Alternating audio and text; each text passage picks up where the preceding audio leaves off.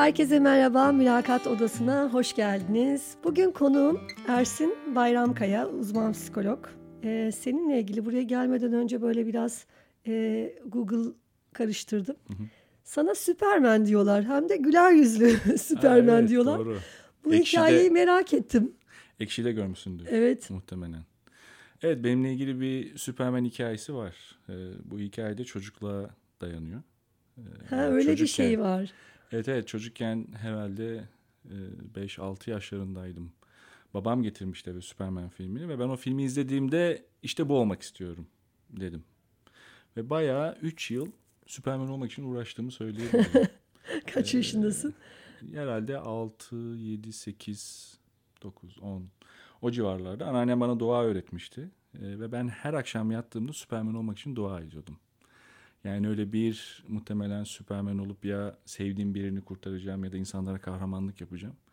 O dönemlerde başlamıştı benim için kahraman olma isteği. Olmuşsun aslında. Yani düşününce ruhlarımızı kurtaran bir Superman. Bir de ya böyle psikologlarla ilgili bir ister istemez bir algı var.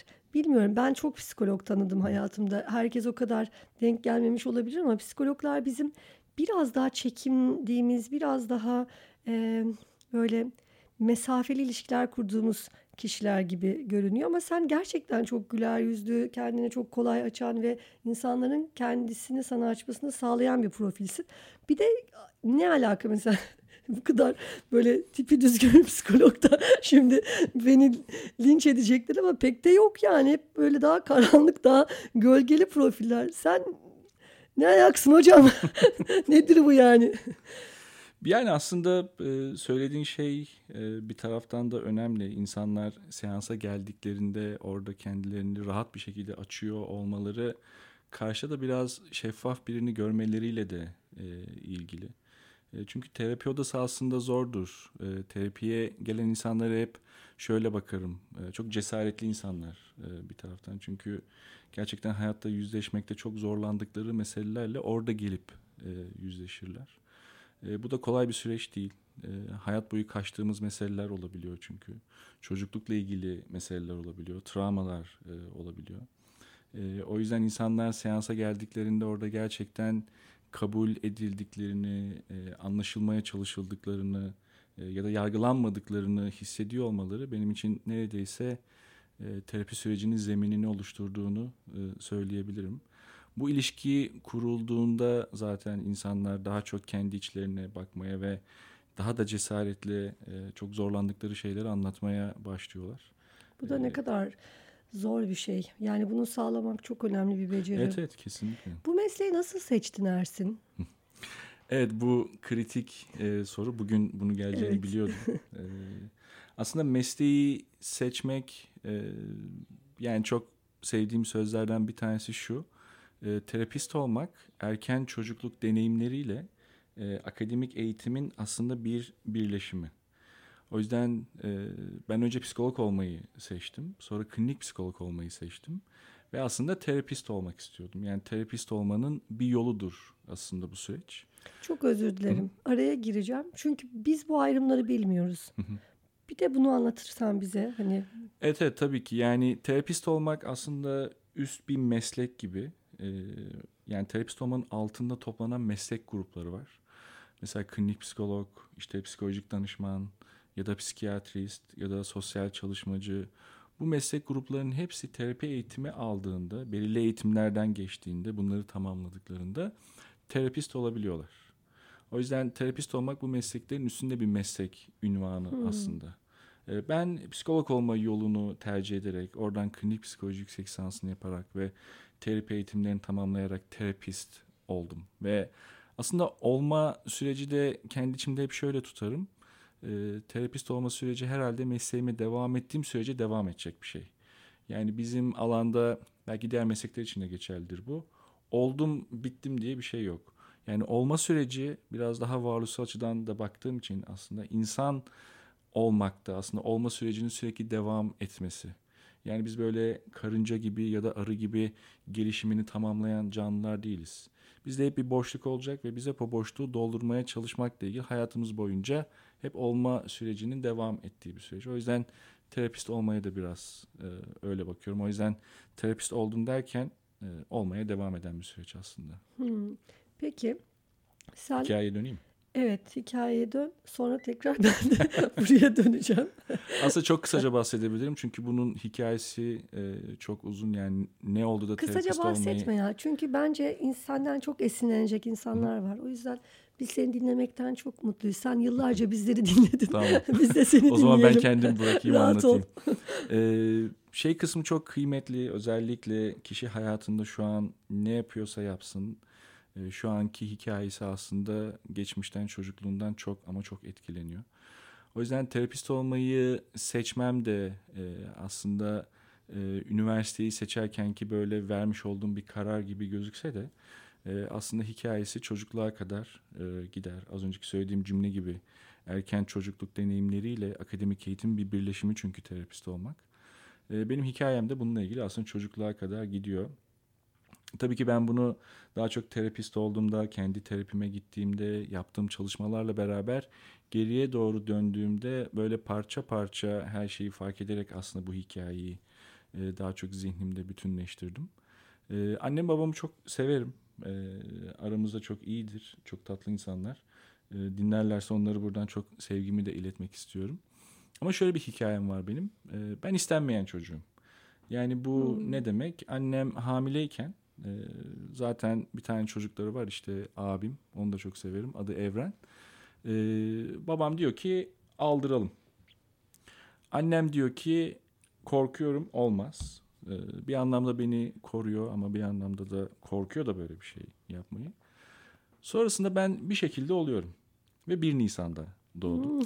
Şaka gibi. Ondan sonra. Doğduktan sonra tabii ki yani yapılan çalışmalar hep bize şunu söylüyor. Anne karnındayken bile aslında bir şeyleri hissediyoruz ve bir şeyler kaydediliyor aslında. Örtük bellek dediğimiz bir bellek sistemine. Ve doğduğunuzda aslında bu bilgiyle doğuyorsunuz ama bu bilginin farkında değilsiniz. Ama aslında hissediyorsunuz ama neyden kaynaklandığını bilmiyorsunuz bir anlamda. O yüzden mesela annem bana şey söylerdi. Sen hiç mesela beni rahatsız etmedin. Hiç ağlamadın o kadar. Hiç beni zorlamadın. Abin çok zorlamıştı mesela der. Şimdi bunları geriye döndüğümde hep şu şekilde yorumluyorum. Bu belki farklı bir açıdan da değerlendirilebilir.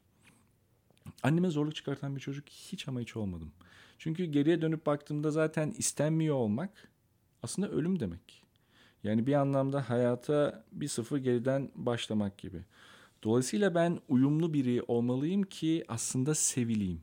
Ya da hayatta kalayım ya da ihtiyacım olan bakımı alayım, sevgiyi alayım gibi. Tabii bütün dünyaya karşı sonra öyle oluyor değil mi? Aynen ve bu en zeminde duran bilgilerden bir tanesi benim için. Yani direkt erişemediğim ama orada hissettiğim ve öğrendiğim bir şey.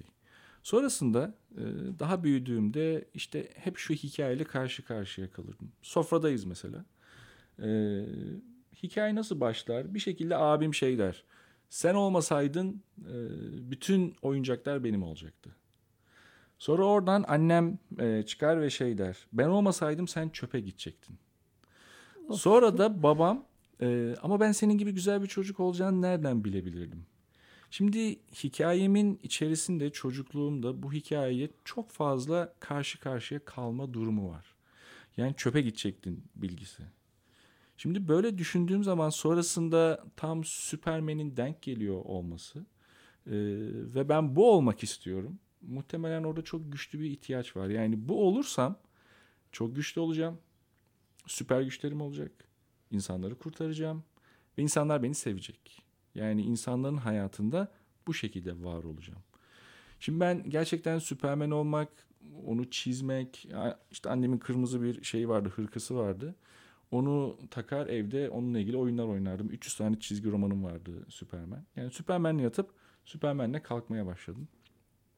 Hatta ilkokula başladığımda içime Süpermen S'si yapmıştım tişörtüme. Böyle onu sonrasında iğnelemiştim.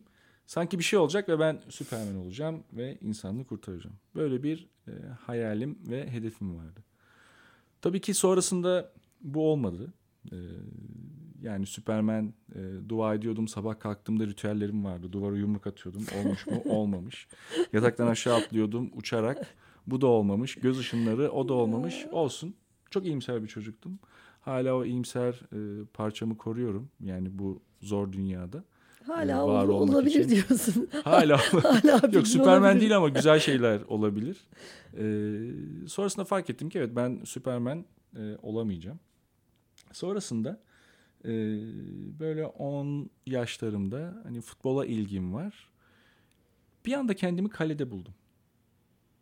Yani böyle bilmiyorum, bilir misin senin çocukluğunda böyle mahalle aralarında futbol maçları yapılır. Biz buna mahalle maçları derdik. İşte abiler oynuyorlar falan, böyle hayran hayran izliyorum. Hani böyle şeyi beklersiniz. Biri bana da bir fırsat verse de ben de kendimi göstersem. Tabii boyum falan biraz uzun olduğu için yaşımdan da büyük gösteriyorum. Abilerden biri dedi ki kaleye geç. Oh.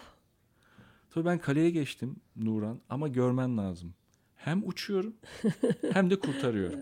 Ay, yani çocukluğumdaki o Süpermen olup hani insanları kurtarma hayalimi kaleci olarak topu kurtararak yapmaya başladım. Ve tabii çok sevdim kaleciliği. Kaleciliğin bir anlamda tabii ki futbolda son adamsınızdır, yalnızsınızdır. Superman de biraz öyle bir karakter aslında. İşte Krypton'dan başka bir gezegenden gelmiştir. Aslında yalnızdır. Kendini anlamaya çalışır, kendini bulmaya çalışır. Depresif bir tarafı da vardır aslında Superman'in ve kendini sorguladığı ve kendini bulma süreci. O yüzden sadece öyle bir kahraman olduğu için değil, belki bu özellikleri de beni çekmiştir diye düşünüyorum. Şimdiki yorumum bu aslında. Sonra kalecilik. Bayağı profesyonel gitmeye başladı. Samsun Spor'da oynamaya başladı. Yıldız genç takım, ondan sonra A takıma yükselme durumuna geldim. Bu arada normal geldim. Düz liseye devam ediyorsun. Evet, liseye de devam ediyorum. Sonrasında derslerim de bu arada çok iyi. Takdir, teşekkür alıyorum. Her şey benim o anlamda hani başarı konusunda iyi gidiyor. Futbol da iyi gidiyor ondan sonra. İşte A takıma yükselme durumu var. Belki genç milli takıma seçilme durumum var vesaire. O da böyle çok iyi giderken ben şöyle bir şeyin içerisinde bulmaya başladım kendimi. Ya gerçekten futbolcu mu olmak istiyorum? Yani eğer olsaydın çok değişik bir futbolcu olurdun aslında. Evet, muhtemelen. Futbola bakışımızı değiştirebilirdin. Muhtemelen belki şunu sorgulamaya başladım. Futbolcu olursam hayatım böyle gidecek. Ama onun dışında ne olmak istediğimi de bilmiyorum. Ama hep hayatımın içerisinde şunu çok yaşadım. Arkadaşlarımla hep onların sıkıntısını gelip bana anlatmaları. Hatta arkadaşlarımın anneleri sıkıntılarını gelip bana anlatmaları. Ben dinlemeyi severdim, anlamayı severdim. Yani bir odaya girdiğimde insanların yüzüne bakıp insanların ne hissettiğini anlamaya çalışmak benim için çok hızlı yapabildiğim bir şeydi. Bu da yine çocuklukla ilgili, annemi anlamaya çalışmakla ilgili aslında. O duyguları nasıl hissediyor, nasıl şey yapıyor. Ya da anneannemi ya da abimi ya da babamı. Bu bende çok gelişmiş otomatik bir şey aslında. Çok hızlı fark edebiliyorum duyguların değişmesini ya da yüzdeki bir ifadeyle beraber. Dolayısıyla aslında böyle bir konumum da var hayatta. İnsanları anlama çabam. Sonrasında futbol iyi giderken bir gün 16 yaşında sabah bir uyandım. Ağzımdan kan geldi. Ama böyle küçük bir kan değil, kusma gibi. Allah Allah. Böyle öksürmeye başladım.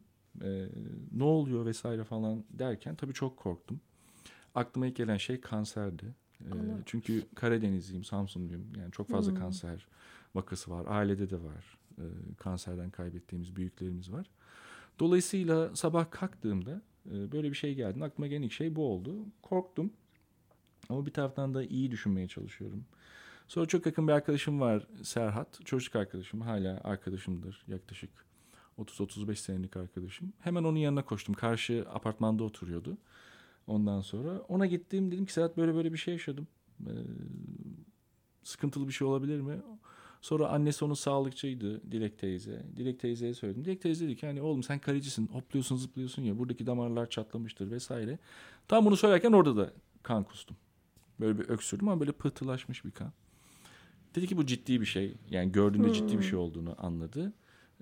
Ve dedi ki annene söylemeliyiz. Ben dedim anneme söylemeyin, annem çok kaygılanır şimdi vesaire. Sorun çıkartın. Aynen. O dedi ama bunu söylememiz lazım. Anneme söylendi, babam çağrıldı. Biz o gün herhalde 2-3 tane doktoru dolanmışızdır. Babam inanmıyor çünkü hasta olduğuma. Benim oğlum kaleci, nasıl hasta olur vesaire falan.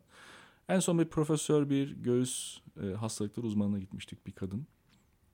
Babamı şöyle omzunu tuttu, dedi ki bak dedi oğlun hasta. ciğerine bak, burada bir yara var. Büyük bir ihtimalle ya tüberküloz ya zatüre, geçmişteki insanların ince hastalık dediği verem. Dedi ki tedavi olması gerekiyor. Ama dedi bir yıl futbol oynamayacak. Duran şöyle bir an hatırlıyorum. Hastaneye yattım ben. Bir ay göğüs hastalıkları hastanesinde kaldım. Yan odadaki insan ya da insanlar çok çok sıkıntılı, rahatsız olan insanlar vardı. Hatta bir tanesini kaybettik ben orada kaldığımda. Çok zorlu bir süreç bir taraftan. Hayatımı tamamen değiştiren bir deneyim. Bir de çok o yaşlar için çok zor. Evet, 16 yaşındayım. Ve elimde olan kaleci olmakla ilgili bir belki hayatımı belirleyen bir hedef. Ama girerken ben çok rahatlamış girdim hastaneye. Bunu fark ettin yani. Çünkü şöyle bir şeydi. Ben hastalanmadan bir süre öncesinde az önceki bahsettiğim gibi sorguluyordum. Ben kaleci mi olacağım? Evet, seviyorum ama sanki içimde bir şey, başka bir şey olma ihtiyacım varmış. Yani o uçma, kurtarma, spor yapma, takım olma vesaire falan falan. Evet, bunlar çok güzel. Ama sanki ben başka bir şey olmak istiyorum. O yüzden ben hastaneye girerken bu nedenden dolayı futbolu bıraktığım için çok rahatladım. Hatta aileme ve hocalarıma dedim ki ben hastayım. Ben artık futbol oynamak istemiyorum. Seni. Yani bu kararı almak zorunda olmamak ne güzel. Evet, çünkü çok emeğim var. Yani arkadaşlarım bana şey derdi. Yani sabah kalkıp nasıl idmana gidiyorsun? Sonra okula gidiyorsun. Yani çok seviyorum diyordum. Ama bir ihtiyacı karşılıyordu aslında bir taraftan da. Dolayısıyla hastaneye girmek ve hasta olmak benim için onu bırakmamın meşru bir nedeni oldu. Ve doktor da dedi ki bir yıl futbol oynamayacak. Ben dedim ki süper. Ve ben hastaneye girdiğimde şöyle bir hastaydım. Yan odaları dolaşırdım, insanlarla tanışırdım, nasıl hikayeleri var onları öğrenmek isterdim. Sonrasında poliklinik saat 5'te ya da 6'da biterdi. Ben aşağı inerdim, polikliniklere girerdim. Doktorların odasına girip belki, bilmiyorum burada söylemek bunu doğru mu ama hasta dosyalarını çıkartırdım. Hasta dosyalarını okurdum, onların hikayelerini merak ederdim. Niye gelmişler? Ne sorunlarla, hangi hikayelerle gelmişler? Hikayelerin peşindeyim aslında. Bu insanlar bu hastaneye niye geldiler? Sonrasında orada geçirdiğim bir ay benim için gerçekten çok kıymetliydi. Çok şey, yani insanlarla tanışmak, onlarla sohbet etmek. Çünkü göğüs hastalıklarının aslında bir taraftan insanların hayatındaki yoğun travmalarla, yaşadıkları stresli olaylarla çok bağlantısı var. Çok etkilenen bir kısım. Yani bedenimiz psikolojimizle iç içedir. Ve yaşadığımız psikolojik durumlar, zorlu durumlar bedenimizi de çok etkiler. Akciğer bunların başlarında geliyor aslında. O yüzden ben oradan çıkarken ben ne olacağım, ne yapayım diye düşünürken işte yine Serhat bana dedi ki Ersin dedi, sen insanlarla iyi ilişki kuruyorsun. Belki de sen insanlarla ilgili bir şey yapacaksın. Benim o an böyle zihnimde bir ışık çaktı. Dedim ki ben felsefe okuyacağım. Felsefe okuyacağım. Düşünce gücümü geliştireceğim ve insanlara yardım edeceğim. Ve aç kalacağım. İş bulamayacağım. Ve aç kalacağım, aynen. Çünkü geriye dönüp baktığımda yani derslerimin hepsi çok iyiydi ama felsefe derslerindeki o özgürce düşünmek, tartışmak, insanı anlamak, hayatı anlamak vesaire kısımları filozoflarla beraber bana çok iyi geldiğini hatırlıyorum. Ve çok iyi bir felsefe öğretmenimiz vardı. Bunu hatırlayınca ben bu olmak istiyorum ve insanlara yardım edeceğim. Amacım da şu, bak, insanların düşünce gücünü geliştireceğim. Böyle bir iddia ile ortaya çıktım. Sonrasında tabii ki işte üniversiteye hazırlık, yani lise sondaydı benim bu hastalığım. Üniversiteye hazırlanmam vesaire, tabii ki bazı şeylere geç kalmış. Çünkü kaleci olduğum için üniversiteye hiçbir hazırlığım yoktu. Sonrasında ona hazırlanmaya çalıştım vesaire derken üniversite sınavından bir ay önce şöyle bir şey yaşadım. Abim der ki sen çok şanslısın. Hastalanman bile senin yapmak istediğin mesleği bulmana yardımcı oldu diye.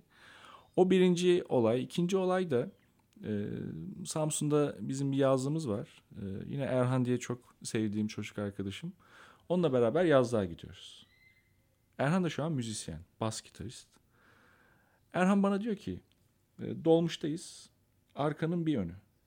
Konuşuyoruz. Erhan diyor ki Ersin sen ne istersen ben onu yazacağım. Çünkü ben müzisyen olacağım zaten. Annem için okuyacağım. Annesi çok istiyor üniversite okumasını. Sonrasında biz bunu konuşurken arkadan bir tane kadın eğildi. Ve dedi ki ya çocuklar deminden beri sizi dinliyorum. Ben de orada felsefe okuyalım falan diye Erhan'a söylüyorum. Ya dedi senin istediğin felsefe değil. Senin istediğin psikoloji. Aa, çok güzel. Sen dedi psikoloji yaz. Çünkü sen terapist olmak istiyorsun aslında. Bu arada konuşan kadın da bunu anlattığım arkadaşlarım o falan yapıyorlardı. Konuşan kadın da felsefe grubu öğretmeni. Ve bizim yazdığımızın bulunduğu yerdeki okulda felsefe öğretmeni. Ama tamamen tesadüf oluyor. Tamamen tanışmıyorsunuz tesadüf. Yani. Tanışmıyoruz. Çok müthiş bir şey bu. Ve aslında kadının müdahale etmesi de çok müthiş. Yani bazen biliyorsun dinleyip geçebiliriz.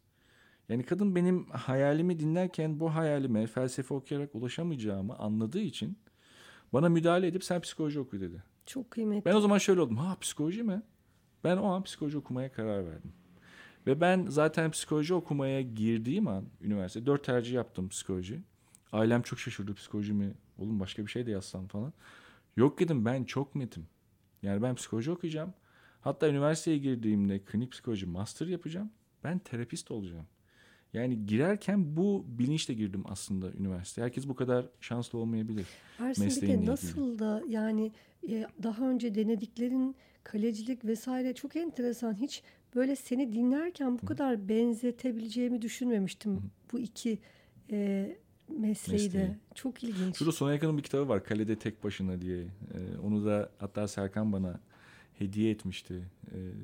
Gerçekten öyle. Kalecilik de bir anlamda hani bir şeyi korumak ve kalede olmak, arkadan bir şeyleri yönetmek, terapist olmak da aslında hikayeye geniş açıdan bakmak, kişiyi anlamaya çalışmak ve odada tek başınıza olmak bu konuda çok benzer tarafları var. Kendi hikayemde zaten bunları fark ettikçe o yüzden ne oldu da ben terapist olmayı seçtim? Aslında hikayeme baktığımda çocukluğumdan beri aslında hikayemin hepsi beni buraya getirdiğini fark ettim ve terapist olduğumda da ilk başlardaki tabii ki beklentim o kahraman olmak, insanları kurtarmaya çalışmak, insanları iyileştirmek, ihtiyaçlarım terapist olduktan sonra şöyle dönüştü. Aslında insanların hayatında kahraman olmak değil aslında benim için artık terapist olmak. Yani insanların kendilerini bulmaları, kendilerini anlamaları, kendilerini dönüştürmeleri, kendi hikayelerini fark etmeleri ve kendilerini iyileştirmelerine eşlik ediyorum aslında. Bir nevi insanların kendi hayatındaki kahraman olmalarına eşlik ediyorum. Yani o insanların hayatındaki kahraman olmuyorum aslında. Onu danışan kendi gözünde o hale getiriyor. Ve gerçekten iyi bir terapist. Kendisini kahraman olarak tutmak yerine eşlikçiye çevirmeyi önemsiyor. Kesinlikle öyle. Bu terapistin bence muhakkak da yapması gereken bir şey galiba. Çünkü ben de hani terapide kilometre yapmış biri olarak, danışan olarak onun fark ettim ki bir terapistimle tam olarak yani eşlik ettiğini görüyorum bana ve daha açık olmamı sağlıyor bu. Başarısızlıklarımla daha kolay helalleşmemi sağlıyor. Öbür türlü şuna giriyor. Sen danışan olarak bütün ruhunu, tüm yaralarını açtığın terapist senin için çok önemli ama bir noktadan sonra o kişi artık senin için bir otorite temsil etmeye başlıyor. Yani ya ondan çekiniyorsun, onunla konuşup uzlaştığın ve değişimi hedeflediğin bir davranışı bazen başaramıyorsun ve bir sonraki seansa onu anlatmıyorsun, gizlemeye başlıyorsun. O zaman zaten terapi süreci zarar görüyor. Aynen. Orada terapistin uyanık olması çok önemli ya terapinin başarısı açısından. Kesinlikle terapide zaten eşlik etme kısmı terapide yapılan böyle geniş araştırmalar var, meta analizler var. Şeyi sorguluyoruz orada. Şu an dünyada 500 çeşit terapi yöntemi var ve her geçen günde artıyor. Bu bir tabii hani insanın ihtiyacı, bakış açımız genişliyor ya da gelişiyor. Bir sürü araştırmalar yapılıyor. İhtiyaçlar değişebiliyor. Bir şeyleri daha farklı ve daha iyi anlamaya başlıyoruz. Bu terapinin bir anlamda sanat kısmı da aslında hala yöntemlerin bulunması ve gelişmesi. Ve araştırma sonuçları bize diyor ki terapi yöntemlerinin yapılmış araştırmalarca aslında hepsi işe yarıyor. O zaman şunu araştırıyoruz. Acaba terapilerin ortak faktörleri mi var? Burada yapılan araştırmalar bize şunu gösteriyor. En önemli terapinin başarısını yordayan faktör terapist ve danışan arasındaki kurulan ilişki. Yani bu ilişki, buna terapötik ilişki de deriz. Terapötik ittifak da deniyor. Bu ilişki iyi kurulursa, sağlam kurulursa zaten bu ilişki üzerinden hangi yöntemi uygularsanız uygulayın ki terapist o yöntemi çok iyi bilmesi gerekiyor. Hangi yöntemi uygularsanız uygulayın zaten bir değişim yaratıyor karşı tarafta. Ve tabii ki danışanın da eşliği ve işbirliğiyle beraber. O yüzden o eşlik etme hali, karşılıklı birbirimizi anlıyor muyuz? Empati duyuyor mu terapist? Yargılamıyor ve bu konuda iyi bir ilişki kuruyorsa zaten danışan anlaşıldığını hissediyor ve terapide en önemli şeylerden bir tanesi bu. Kişinin anlaşıldığını hissediyor olması ve gerçekten ortak bir amaç uğruna birlikte çalışabiliyoruz duygusunu yaratmak. Seni yolda tutuyor ya sorularıyla, işte senin kendini tanımladığın bir hal var, bir de aslında olduğun bir hal var. Hı-hı. O olduğun hali kınamadan, yargılamadan... Hı-hı. Senle karşılaştırdığında sen kendini olduğum gibi iyiyim noktasına getirdiğinde bayağı bir şey değişiyor hayatında. Aynen, kesinlikle en çok inandığım kavramlardan birini söylüyorsun aslında, bu sahip çıkma meselesi. Çünkü hayatımızda, hayatımızın içerisinde aslında sadece seçtiğimiz şeyleri yaşamıyoruz. Mesela Covid-19'u biz seçmedik ama bizim başımıza geldi. O yüzden deneyim olarak hayatın içerisinde yaşayan canlılar olarak aslında seçmediğimiz şeyleri de yaşıyoruz. Hatta çoğunlukla belki seçmediğimiz şeyleri yaşıyoruz. Yani başımıza geliyor. Biz anne babamızı biz seçmiyoruz. Bir aile içerisinde, bir hikayenin ortasında doğuyoruz aslında. Ama biz seçmesek de, belki de en zor olan yer burası. Biz seçmesek de bizim yaşadığımız bir şey. Artık o benim bir deneyimim. Ve o deneyim ben sahip çıkmadığım müddetçe dönüştürülebilir bir noktada durmuyor aslında. Aile de öyle, bize bir hikaye veriyor. O hikayeyi sahiplenmezsem onunla ilgili ne yapacağımı da seçemiyorum aslında.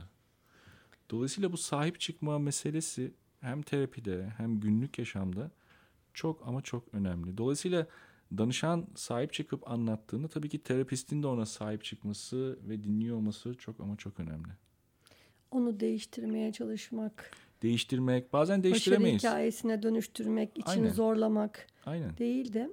Kabullenmek de orada çok önemli. Evet. Dönüştürmek yani, için. Hatta ben hani pek çok gittiğim terapistleri düşünüyorum mesela. O farkı şu anda görüyorum. İki terapist arasındaki farkı şöyle ölçebiliyorum. Birinde ben de terapist de şuna aymamışız. Ben hikayemi sürekli başarı hikayesine dönüştürmeye çalışmışım. Ne zaman ki işte belki de hayatında olduğun zaman da çok etkili. Şu anda ben bir başarı hikayesi için koşturmuyorum. Neyse o, onunla helalleşiyorum ve bu büyük bir rahatlık ve gizlemiyorum o yüzden. Yani her hafta şey gibi, kedinin işte ağzında fareyi yakalaması gibi böyle, bakın ben bunu yakaladım demek durumunda hissetmiyorum. Başaramanın hazzını yaşıyorum şu anda aslında terapiste. Sen bunu söylemeden önce zaten sana şunu soracaktım. Terapiste niye gitmeliyiz? Yani bazen arkadaşlar arasında şu muhabbet çok oluyor. Ya onun annesi babası terk etmiş, onun derdi bu. Benimkiler de sürekli başımdaydı. Benim de derdim bu. Ve sen şunu diyorsun, herkesin hikayesi farklı ve herkesin hikayesinin ona muhakkak doğal da bir etkisi var hayatında. Onu belirleyen, hayatını sürdürme şeklini belirleyen. O zaman biz bu hikayeyi anlamak ve o hikayeyi ihtiyacımız varsa yeniden yazmak için gitmeliyiz değil mi? Kesinlikle öyle. Ben burada terapide de öyle çok hümanist bir yerden bakıyorum. O da şu, yani... Bu çok detaylı bir konu ama basit bir cevap vermem gerekirse hepimizin bir potansiyeli var. Dolayısıyla hepimizin kaynakları ve iyileşme gücü var aslında. Bu hem bedensel iyileşme hem de psikolojik iyileşme olarak bakabiliriz. Ancak insanlar hayatında belirli çıkmazlar içerisine girdiklerinde ve yaşadıkları bazı şeylere körleşmeye başladıklarında başka bir göz ihtiyaç içerisinde oluyorlar. Belki de terapinin en çok sağladığı alanlardan bir tanesi bu. Kendi başımıza yapamadığımız şeyler var aslında. Hatta beynimiz bile onu dinleyen, onu anlamaya çalışan başka bir beyinle ilişkiye girdiğinde kendisini daha iyi anlayıp değiştirmeye başlıyor aslında. O yüzden terapiye gitme noktası o çıkmazlara girdiğimizde ve kendi kaynaklarımızla artık oradan çıkamadığımızda ihtiyaç duyduğumuz bir şeye dönüşüyor. Tabii ki bunun birçok nedeni olabilir. Yani bu psikopatolojiyle ilgili de bir şey olabilir. Panik atak yaşıyor olabilir kişi ve bunun içerisinden çıkamıyor olabilir. Ya da ilişkiyle ilgili bir sorun da olabilir. Artık bitmiş, sağlıksız bir ilişkidir ama kişi oradan çıkamıyordur ve bir sıkışma yaşıyordur. O yüzden terapi aslında insanlara kendilerini anlama alanı açan bir ilişki süreci bir taraftan da. Peki Ersin, hani seçme perspektifinden bakacak olursak ihtiyacımızı nasıl bulacağız? O kadar çok 500 çeşit terapi modeli var diyorsun. Hani birkaç tanesini daha çok biliyoruz. Şimdi bir arkadaşımla konuşuyorum. Yıllardır psikanalize gidiyor ama bana soracak olursan ben mesela onun aslında yanlış bir terapi metoduyla ilerlediğini düşünüyorum. Çünkü birebir aileyle problem, insanlarla problem yaşarken yıllardır psikanalize devam ettiğimde onun hiç yani pratiğe yansımadığını görüyorum ve niye git diyorum diye de sorguluyor. Başka birine bakıyorsun, aslında çok travmatik bir şey yaşıyor ama işte yani şeyi bilemiyoruz. Herkes de herkese psikolog sormuyor, biliyor musun? Yani benim ailemdekiler bile bu kadar psikolog tanıyor olmama rağmen kendileri internetten ya da işte bilmem ne hastanesinin psikoloğuna bakarak terapist bulmaya çalışıyor. Biz nereden bileceğiz hangi terapi ihtiyacımızı görür? Böyle kısacık bir hani ayrıştıracak olsam 500 modeli anlatamazsın ama temel birkaç tanesini. Evet. Yani bu aslında çok önemli bir konu. Zaman olsa üzerine çok daha detaylı konuşsak. Tabii ki insan ihtiyacı, senin ihtiyacın, benim ihtiyacım ya da dışarıdaki insanların ihtiyacına göre aslında terapi modelleri de şekilleniyor ve gelişiyor. Belki çok kabaca ayırırsam kısa süreli terapiler var ve uzun süreli terapiler var. Daha derinlikli çalışan terapiler var. Mesela psikanaliz öyle bir terapi süreci ya da varoluşçu terapi öyle bir terapi süreci. Daha derinlemesine çalışan terapi süreçleri ve kendi içerisinde çok kıymetli. Ya da kısa süreli çalışan mesela bilişsel davranışçı terapi ya da görece EMDR. Bunlar daha kısa süreli, daha hedefe yönelik çalışan terapi yöntemleri. Yani siz diyorsunuz ki benim panik atağım var ve ben panik ataktan çok zorlanıyorum. Hayatımdaki işlevsellik bozuldu ve ben bu panik atağı geçirmek istiyorum.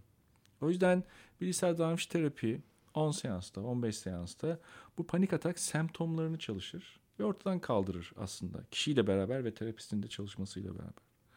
Ama psikanalize gittiğinizde psikanaliz bir analiz. Yani çocukluğu analiz eden, didik didik inceleyen bir süreç. O yüzden psikanalizdeki amaç sadece panik semptomlarını geçirmek değil. Onun arkasındaki görünmeyen kısmı da gün yüzüne çıkartmak. Varoluşçu terapi de öyle. Deneyimi böyle soğan zarı gibi teker teker soyar. Ve orada da aslında çok detaylı bir inceleme içerisindedir kişi kendisinin ve hayatının. Dolayısıyla benim neye ihtiyacım var kısmına göre de terapi ve terapist şekilleniyor.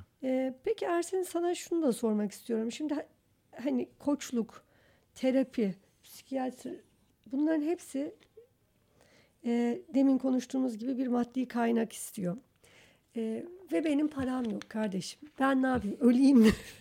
Yani bir terapist olarak terapi imkanı bulmayan kişiler için nasıl önerilerin olabilir? Neler yapabilirler? Mesela yazı. Hani yazan biri olarak sen de edebiyatla ilgilisin, yazıyorsun, çok da güzel yazıyorsun. Belki teşekkürler, fırsat buldukça. Evet, belki yazını tavsiye eder misin? Ben kendi kişisel hayatımda bundan çok fayda gördüm.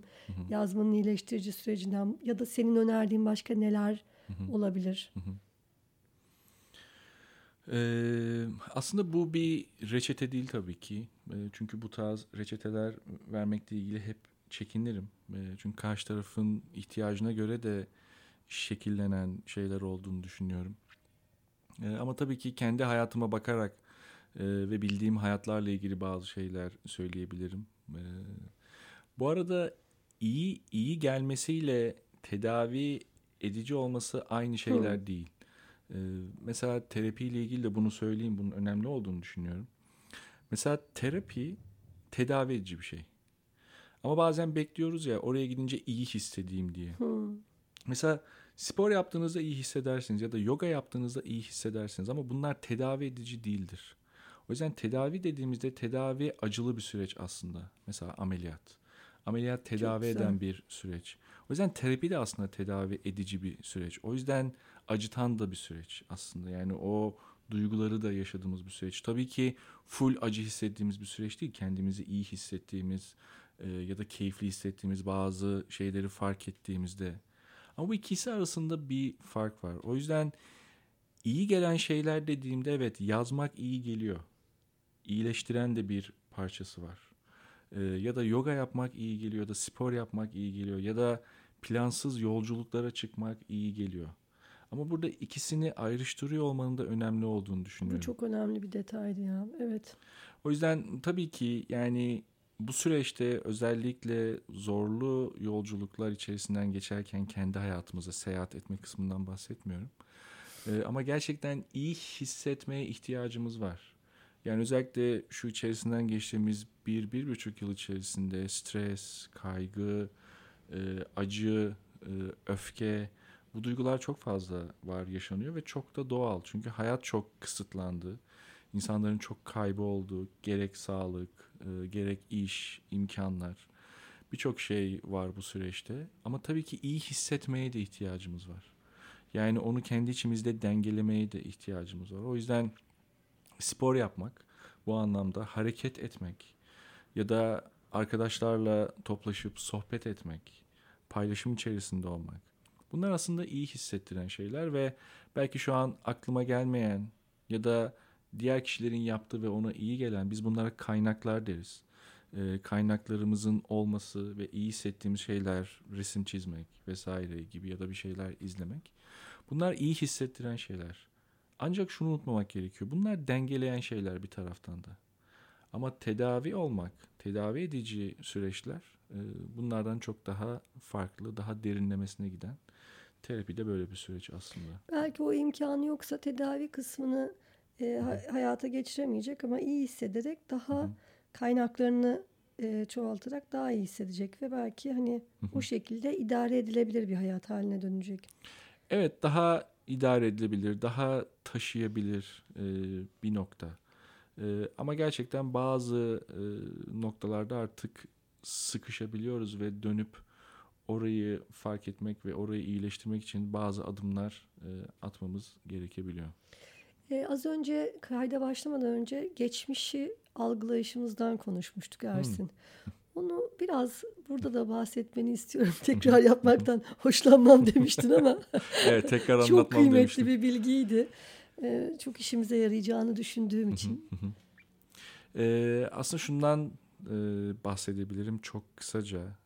Beynimiz böyle bir fotoğraf makinesi gibi çalışmıyor aslında. Fotoğraf makinesi nasıldır? Çat diye çekersiniz ve o ana baktığınızda hep aynı şeyi görürsünüz aslında. Ancak beynimizdeki bellek sistemleri özellikle bir anıyı kaydettiği zaman ben bugünden o anıyı hatırladığımda beynim o anıyı tekrar yeniden oluşturuyor. Dolayısıyla beynim o anıyı tekrar yeniden oluşturduğunda aslında çektiği fotoğrafı hatırlamıyoruz biz. Yani o anda yeniden hatırlama, o anıyı yeniden değiştirerek hatırlama olarak karşımıza çıkıyor aslında. O yüzden bellek sistemleri böyle organizma gibidir. Yani bugün hatırladığımda, 2 yıl sonra hatırladığımda, 3 ay sonra hatırladığımda bellek o anıyı değiştirerek hatırlamamıza sebep olur. O yüzden bu açıdan baktığımızda bellek değişebilir bir noktada duruyor.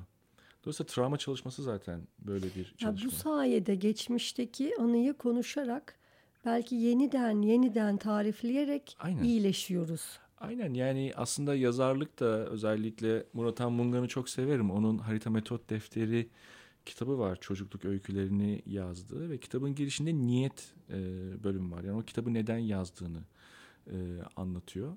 Biz geçmişle ilgili bir şeyi hatırladığımızda ve yazdığımızda anıyı aslında yeniden oluşturuyoruz ve yeniden yazıyoruz. Bu aslında o anıyı dönüştürmek demek. Travma çalışması da böyle. Geçmişte yaşadığım bir olay travma ama beyinde sağlıklı işlenememiş ve kaydedilememiş bir anı.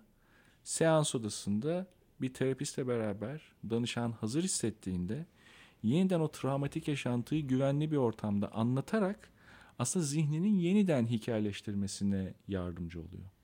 Dolayısıyla bu kısaca ve kabaca aslında iyileşmek demek. Artık diyor ki o anı bu çalışma sonrasında artık tamamen geçmişte kaldı. Hatırladığımda beni rahatsız etmiyor diyor mesela. Çünkü artık o yaşantı yeniden yazıldı ve dönüştürüldü aslında kişinin zihninde ve beyninde. Peki Ersin, bitirmek üzereyiz ama bir iki şey sorum daha var. Sen yıllardır aslında bitmez, çok sorun var da bitmez. Bizim konuşma bitmez. Şimdi benim diye derdimi anlatıyormuşum.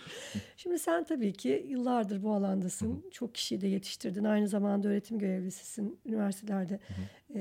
Sadece Acıbadem'de değil, geçmişte ve hala devam eden başka yerler de var galiba. Evet, şu an aktif olarak Acıbadem Üniversitesi Klinik Psikoloji Yüksek Lisansı ve Işık Üniversitesi Klinik Psikoloji Yüksek Lisansı'nda psikoterapi dersleri veriyorum. Öncesinde de İstanbul Kültür Üniversitesi'nde lisans öğrencilerine, son sınıf öğrencilerine terapi dersi veriyordum. Aslında şunu bir düzeltmek isterim. Yetiştirmek değil, aslında yetişmelerine eşlik etmek. Çünkü gerçekten bunu bir eşlik etme hali olarak görüyorum. Onların hayatında, onların ihtiyacı olan. Ama orada yetiştirmek olabilir Ersin ya. Sonuçta onlar oraya terapiye gelmiyor ki. Onlar öğrenci ve sen öğretmensin yani. Kesinlikle öyle. Ama orada da baktığım şey onların terapist olma sürecine eşlik etmek, rehber olmak aslında onlar için. Tabii ki dersteki anlattığım teorik bilgiler ya da terapi kuramları ya da vaka örnekleri vesaire. Ama ben onların terapist olma yolculuklarına eşlik eden biriyim. Peki sen ekibini, oradaki öğrencileri görüyorsun. Farklı öğrencilerle de buluşuyorsun. Biliyorum onların sürekli desteklediğini. Sen ekibine birini seçerken iyi bir psikologdan ne olmazsa olmaz diye düşünüyorsun ve nereden seçiyorsun? Kriterin ne? Tabii ki bunun birçok kriteri olabilir. Ancak benim için kendi hikayemde de ben Mersin Üniversitesi'nde psikoloji bölümünde okuduktan sonra klinik psikoloji için önce ODTÜ'ye başvurmuştum. Orayı kazandım ama Hacettepe'de okumak istiyordum. ODTÜ'de bir yıl İngilizce hazırlık aldıktan sonra Hacettepe'ye başvurup Hacettepe mülakatı kazanıp oraya girmiştim. Hayalimdi çünkü Hacettepe'de okumak. Bu arada ODTÜ'de çok iyi bir üniversite, biliyorsun, yüksek lisansa çok iyiydi. Ama Hacettepe'ye böyle bir daha uygulamaya yönelik, daha terapist olma yönelik bir programı vardı. Tabii ki orada kendimde gördüğüm şey mesleği seviyor olmak ve bu meslek için gerçekten bir şeyler yapmayı istemek ve bunu gösteriyor olmak çok ama çok önemli. Bu arada mesleğe aşık olmak değil, yani mesleğe tapmak değil, mesleği seviyor olmak ve onu gerçekten bir araç olarak kullanıp kendini oradan geliştirmek ve insanlara yardımcı olmak aslında. Bunun böyle bir körleşme noktasında da olmaması gerektiğini düşünüyorum. Çünkü sadece bazen ona gömülüp başka hiçbir kaynaktan beslenmeyenleri kastediyorsun. Kesinlikle öyle. Yani buradan, çünkü her zaman öğrencilerime de bunu söylerim. Yani psikoloji insanı anlamak için bizim için tek kaynak değil. Yani edebiyat, felsefe, sanat, bilimin diğer dalları, oralardan da besleniyor olması bir terapist için çok ama çok önemlidir. Özellikle edebiyat, yani orada okuduğumuzda insan hikayelerinden öğrendiğimiz birçok şeyi psikoloji kitapları içerisinde bulamazsınız. Psikoloji kitapları, teori kitapları çok kıymetli ve çok önemlidir ama tek kaynak değil. O yüzden körleşmememiz gerekiyor. Yani sadece psikoloji kısmından bakıp insanı o şekilde anlamak çok eksik bırakır bir uzmanı. Dolayısıyla kişinin bu anlamda tutkusunun oluyor olması mesleğine dair, ama mesleğinden öte hayata dair ve yapmak istediklerine dair. Bunlar benim hem kendimde de önemsediğim ve muhtemelen girdiğim yerlerde de beni seçen insanların da bunlardan etkilendiğini düşünüyorum. O yüzden benim için ilk aklıma gelen şeyler bu açıdan bu.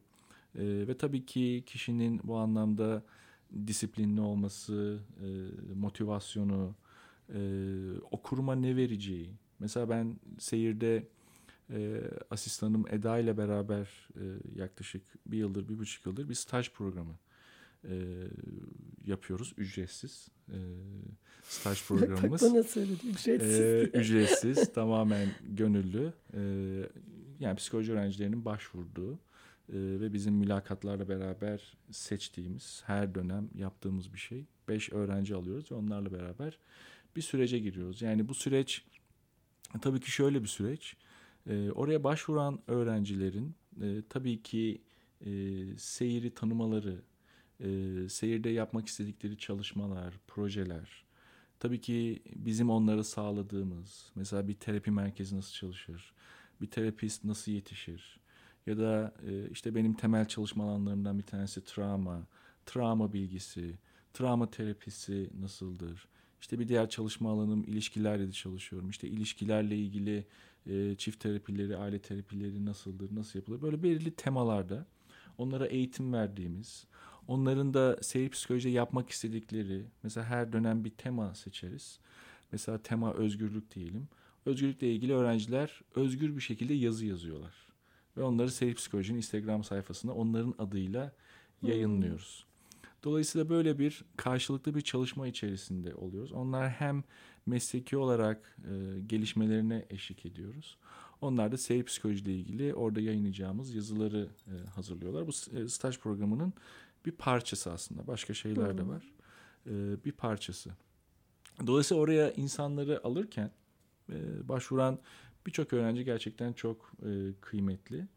Ama mesela buna çok dikkat ediyoruz. Yani motivasyonları, yapmak istedikleri şeyler, seyir psikolojiyi ne kadar tanıyorlar, ne kadar takip etmişler, özellikleri, becerileri, bunları daha mülakatlar yapıyor. Sonrasında 10 kişiye azaltıyoruz. Onların arasından seçiyoruz. Oradaki yapmak istediğimiz şey aynı zamanda o 5 kişiyi bir ekip olarak da düşünmek. Yani beraber nasıl çalışabiliriz gibi.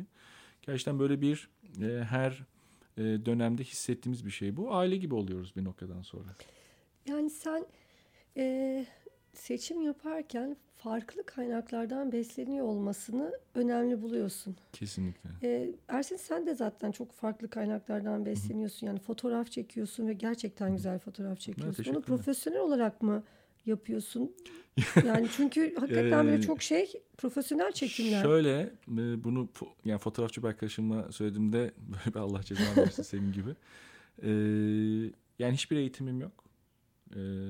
Profesyonel fotoğraf makinem de yok.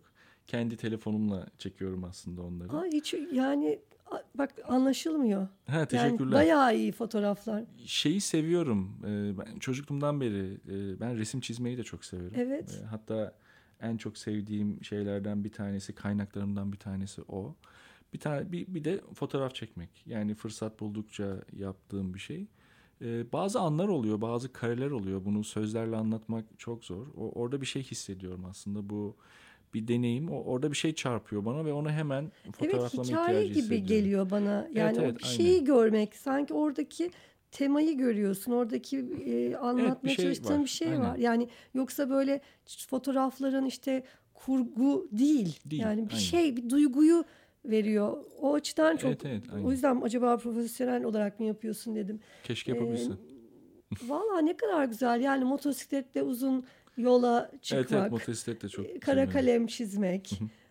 Edebiyat, yazıların çok güzel. Yani birçok alanda kendini beslemen herhalde seni o yüzden böyle daha aydınlık bir terapist olarak karşımıza çıkarıyor. Darısı meslektaşlarının başına diyelim yani. Çok teşekkürler. Yani bunun bir anlamda daha esnettiğini ve daha özgürleştirdiğini düşünüyorum ve o şekilde yaşıyorum zaten. Mutlaka yansıyordur kesinlikle. Ersin'cim, ağzına sağlık. Çok teşekkürler. Yani Superman, iyi ki geldin.